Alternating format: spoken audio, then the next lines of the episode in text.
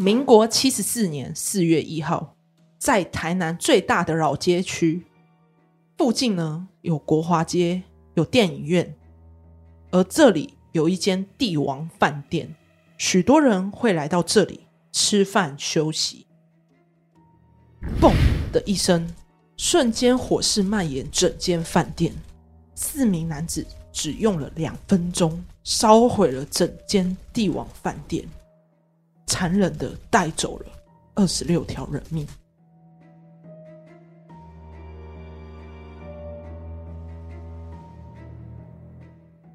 大家好，我们是假牙说，全台最不假的解压说，我是阿宇，我是 A 梦。哇，最近有人留言，我看 Apple Podcast 有人留言说，哦、他一路这样听下去，很心疼你的那个血癌少女诈骗，因为他是你亲身经历嘛。确实啊，因为那时候。就是我们有讨论过嘛，就毕竟我们要分享案件这件事情，所以我自己有经历，就是像这种诈骗案，哦、那我就是分享出来给大家知道说，说其实身边也是会有这种人存在。而且 Miss Box 也有人留言，就是他很关心后续那个诈骗案的少女，你说 Kelly 吗？对对对对对，其实。我好像一年前吧，因为他在社群上面就没有再出现，但我有看到他在某一天哦，某一天就是有一个 IG 叫 Kelly，然后我就点进去，因为我有时候会习惯去看现实动态，谁会看嘛？然后我就看这个账号很少出现，我一点进去，哇，是他诶，就是他很久违的回来看我的现实动态，我吓到，因为。就是这个人已经消失蛮久。你说这个 Kelly 又重出江湖了？应该说也不能说是重出江湖了，就是他本来就因为这事情，然后我们就断联嘛，就消失在我的生活。哦、可是就某一天你在看那个动态，就发现他又出现那一瞬间，你会哦吓。他会突然有一天留言说，假如说阿玉。我来喽，我是 Kitty。Kitty 啦，欢迎个 Kitty 学港啦，就是听话是 Kitty。如果他真的会这样子来留言，我真的欢迎他可以回来继续分享他那时候的细节，你知道吗？我可以邀请他上节目，说你怎么就是可以骗到一个，就是其实也算是很专业，骗到不少钱。可是我自己会觉得他可能真的是生病，就是精神生病了，哦、所以才会有这样子的状况。但大家很多人在关心的点是钱嘛，有没有还回来？嗯、我是。有其中一个高中朋友有问他，他就说他后续还是有继续保持跟 Kelly 联系，为的就是要把那一万块拿回来。那他就是每一个月持续有汇钱给他，但那件事情其实也是隔了两三年我去关心才有的。我不确定他现在有没有还给他，但他说他的心态就是觉得能拿多少就拿多少，所以。其实他也不奢求他要全还啦，哦、就是他把钱借去了，他也觉得说那是他那时候需要，然后被骗就被骗了的那种。至少他的初衷都是善意啊。当然，大家一开始听到自己的朋友发生这种事情，绝对会是很积极去帮忙。啊可是我觉得在这种意气相挺的情况，还是要分辨一下是不是真的，就是有点像是大家都会在网络上传说，呃，可能这个。流浪动物啊，或者是这个老人家很可怜，需要帮忙，需要钱钱嘛？可是大家就是会，就是有同理心，或者是想说要帮忙，就会很积极去付钱。可是大家都不知道到底是不是真的，把这个讯息发出来，但说实话就不是真的这样。好，那如果有兴趣或者是有没听过我们那一集的听众呢，就可以往前听，只要查解压说血癌少女诈骗案，你就可以。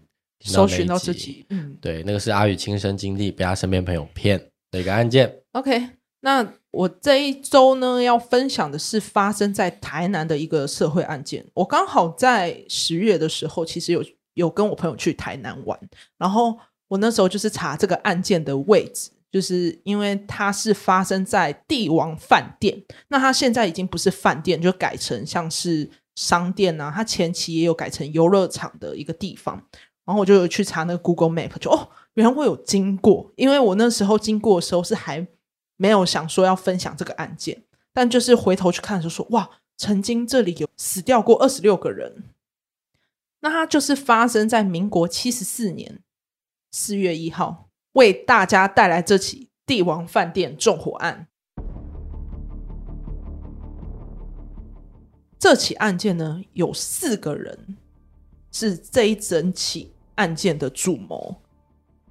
这四个人呢，叫陈东荣，绰号阿荣，二十五岁；郑志平，绰号志明，没有满十八岁。然后再来是林志宏，十八岁；王金定，二十三岁。他这四个人呢，常约在 KTV 唱歌、喝酒、聊天。那他们就是一群年轻人嘛，就跟一般朋友一样，会常常出去聊天。三月三十一号，吕秋明，绰号地基，他就是跟帝王饭店呢有一个地下室餐厅工作的服务生，一个叫婷婷的交往。但是因为婷婷呢，其实已经不想要再理吕秋明，所以那天吕秋明打给。婷婷的时候，婷婷是没有接吕秋明的电话。婷婷就请同事告知对方说，她今天是没有上班的。吕秋明就感觉婷婷是不是有意疏远他，所以吕秋明呢就约了志明一起去到了帝王饭店，想确认婷婷是不是真的没有上班。那两个人就开车到了饭店之后，吕秋明呢，就叫志明先下车去查看，确认一下婷婷是不是没有上班。那同事呢也是回答说：“哦，婷婷今天就没有上班呢、”那志明呢听到就是饭店人员这样讲之后呢，他就回到车上跟吕秋明说了这件事。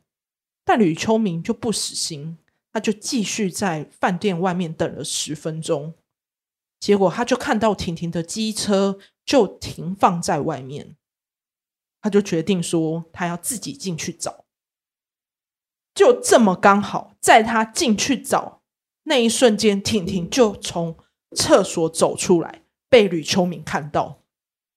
那志明他在旁边，他也看到嘛，他就很不爽，说：“哎，是饭店的人看不起他，他就这样子骗他，所以就觉得说自己被饭店的人骗，然后两个人就离开了嘛。”隔天，他们四个人再相约喝酒，就有提到这件事。那志明呢，就跟兄弟嘛聊聊，就觉得自己被饭店人员瞧不起。四个男人就聊着聊着，哦，就觉得我们来教训一下这些饭店人员。那王金定呢，就有意无意的说了，不然我们就去放火烧了饭店。结果，因为他们就是在开心，就是又在喝酒嘛，就是喝酒的起哄下。王金定还说：“那我们就去拿汽油泼洒饭店。”然后四个人是认真要去执行纵火这个计划。隔天四月一号，志明呢，他借了钱去坐计程车，到了加油站，他想要买汽油，可是因为他怕说被查到，所以他第一时间呢是请路人说帮忙买两公升的汽油。而同时呢，王金定他准备了餐巾纸。包着一大捆的火柴棒，那因为如果你拿单支的火柴棒丢下去，是会马上熄灭的嘛，所以他就是用这个方法准备好要纵火的工具。在准备好所有要犯案的工具之后，四个人就聚在一起。林志宏呢，他看到认识的陈姓计程车司机，他停在路边，他就上去跟这个司机说，叫他载他们四个到帝王饭店。然后王金定呢，就命令陈姓司机要在门口等，等他们把事情处理完，载他们离开。而到了现场之后呢，只有阿荣、王金定跟志明三个人下车，林志宏呢是留在计程车上面，确保呢这个陈姓司机是不会离开的。那王金定呢，先是在门口把风。志明呢是站在那个旁边，因为饭店嘛都会是那种自动门，所以志明是站在旁边，让自动门可以保持开启。然后就把这个装有汽油的塑胶袋呢交给阿荣，阿荣就拿着汽油袋从帝王饭店的门口走进去。他从门口走进去之后呢，就将汽油袋放在一楼大厅。在一楼楼梯口处呢，往地下室的地方丢下汽油袋，而汽油呢，就一路随着楼梯流到地下室。阿龙呢，就将准备好的火柴棒点燃，丢到汽油，整个犯案过程不到一分钟，三个人就跑回计程车，迅速的离开现场。那简单介绍一下帝王饭店整栋楼，它是有六层，一楼大厅分它的那个饭店是分两边，它一边呢是老板有开的西药房，然后另外一边呢是他们的饭店柜台。二到三楼是老板自住的住家，从四到六楼呢有二十七间客房。那他地下室就是租给别人开餐厅做酒吧的。那因为以前人就是为了想要招揽客人，让饭店看起来比较华丽、比较稀花，所以其实他们饭店大多都是用一些木头，就是那种很精致的那种西洋装潢。所以饭店内部居多是易燃物。发生的时间是晚上十一点半，那这个时间点大多客人都已经睡了，那火就从地下室烧到饭店一楼大厅的门口处。那因为旁边刚好是楼梯，导致呢整个饭店唯一逃生的出口就被堵住了，变成地下室的人上不来，上面的人下不来。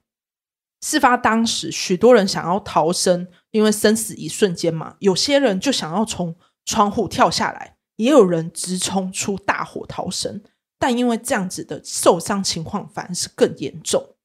那有一个服务生其实看到的时候，他想要及时灭火，但是因为饭店内的灭火器不足，加上饭店只有一个出口，侧边是没有逃生梯，而且后面的那个防火巷被堵住。那据说是老板怕遭小偷，所以用铁窗封死。导致饭店内的客人、服务人员无法及时逃离，被浓烟呛到昏倒，被活活烧死。消防员接获通报到场时，十八辆消防车到现场。那因为其实，在台南市友安街，它是个小巷，其实它巷弄比较小，所以没有办法太多消防车进来，导致不太好救援。他们扑灭火花了很多时间。而因为从地下室呢到六楼几乎烧毁，最后呢有二十六个人意外死亡，十几个人轻重伤。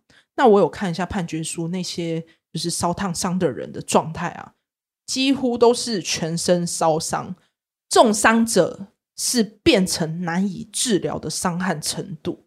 你就知道这四个人做出了多么残忍的事情，他害了一个人一辈子。毁了二十六个人的家庭，而且你知道，最后是延烧了两个小时之后才扑灭。很多的罹难者都死在饭店的一楼门口，那个尸体是几乎堆叠的状态，相当凄惨。那有成功逃离的服务生就有跟警方说，他有目击到有一台计程车经过，车上的人下车之后就往楼梯口丢下了透明的塑胶袋。随即就起火，加上呢是有闻到很浓的汽油味道，所以警方就确定说这个纵火事件是人为造成的。那因为这样的线索，加上知道是计程车司机嘛，警方就各方去调查，搜索了台南各大的计程车司机，终于呢找到了这个陈姓司机。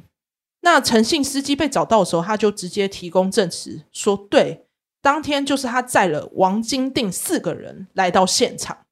那他们因为有他提供的证词之后，就先去找，就去抓嘛。他们第一个抓到的是还没有十八岁的志明，志明就否认说没有啊，我那一天没有到帝王饭店啊。那警方就问他说：“那你那一天要去哪？你那天在哪里？那他到底在哪里嘛？”他就吞吞吐吐啊。就没有办法交代他到底在哪里。最后，警方就把陈姓司机所提供的证词跟线索全部讲给他听。那志明就知道瞒不住，他才全盘托出。那其他两个人陆续被警方逮捕。最后呢，依照杀人、使人故意中伤、公共危险为判决。那因为志明未满十八岁。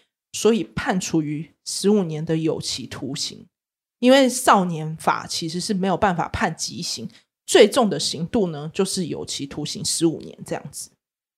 那其他两人呢，因为王金定二十三岁嘛，所以判处死刑。案发四年后，一九八九年就枪决伏法。林志宏呢，因为他没有直接性的，他是共犯，所以他就是判无期徒刑。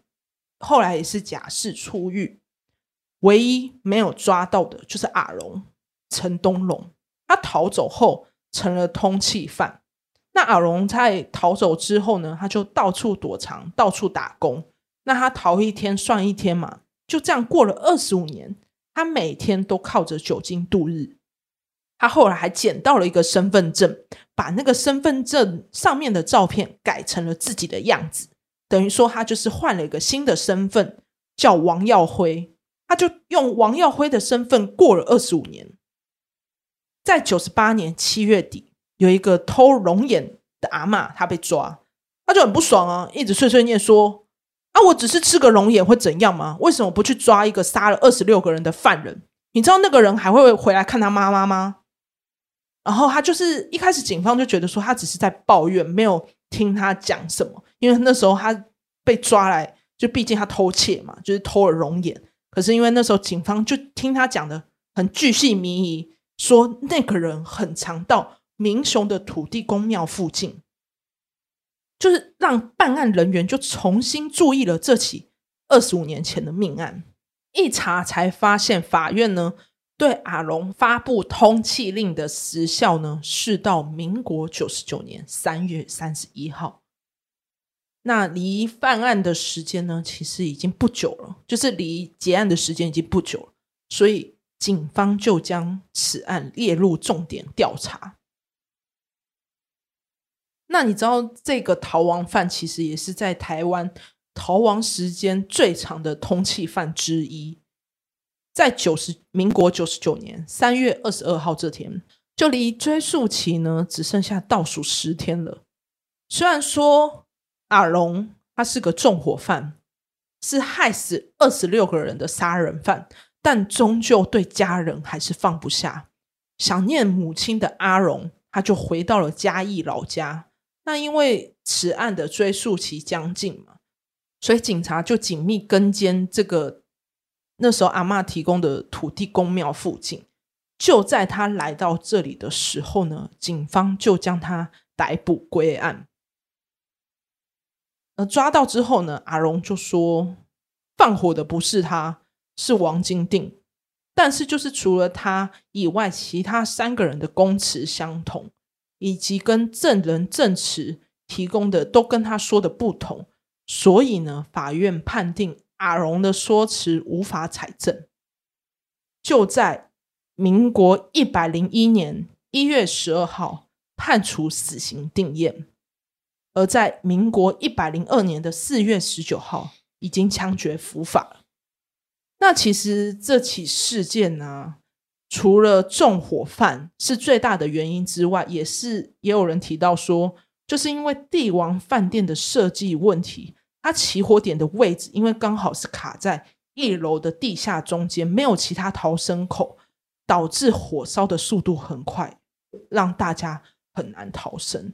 但因为他现在旧址的位置，他其实已经改掉了，就呃那一间现在是一个名产店，但就大家如果有兴趣，可以自己搜寻，我就不直接透露那个名产店的位置。我有稍微去看那个 Google 的 Map 的那一条街是真的很小，就是两两条房，就是一个小巷，房子对房子，那它对面真的就是刚好是电影院，所以等于说那时候说很难救援，能理解，因为警方跟消防员也有说，如果他是可以在正中间的话，消防车是可以包围他，然后对他洒水，那灭火的速度会更快，这样子，嗯，就蛮。就蛮可惜，其实就是我觉得每一次发生一个事情，大家都会重新审视一个建筑物的问题跟构造到底符不符合，就是现在所规定的标准。因为像近几年其实也有发生很多类似的事情嘛，像 KTV 的那个钱柜嘛，对，所以他们在那个啊消防这边，其实火灾发生第一时间真的是，第第一时间的反应很重要啦，看你是要往外逃还是。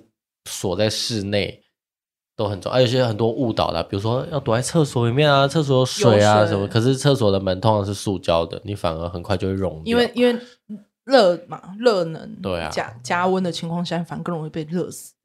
然后大多人在这起火会火灾里面死掉，原因是因为被浓烟呛死，因为大家都睡着了。啊、火灾其实最害人家死的致命原因，其实不是烧死，都是被浓烟呛死。死很多人在逃跑过程，比如说你好那个楼梯好了，你第一时间就会觉得要楼梯要往上跑或往上跑。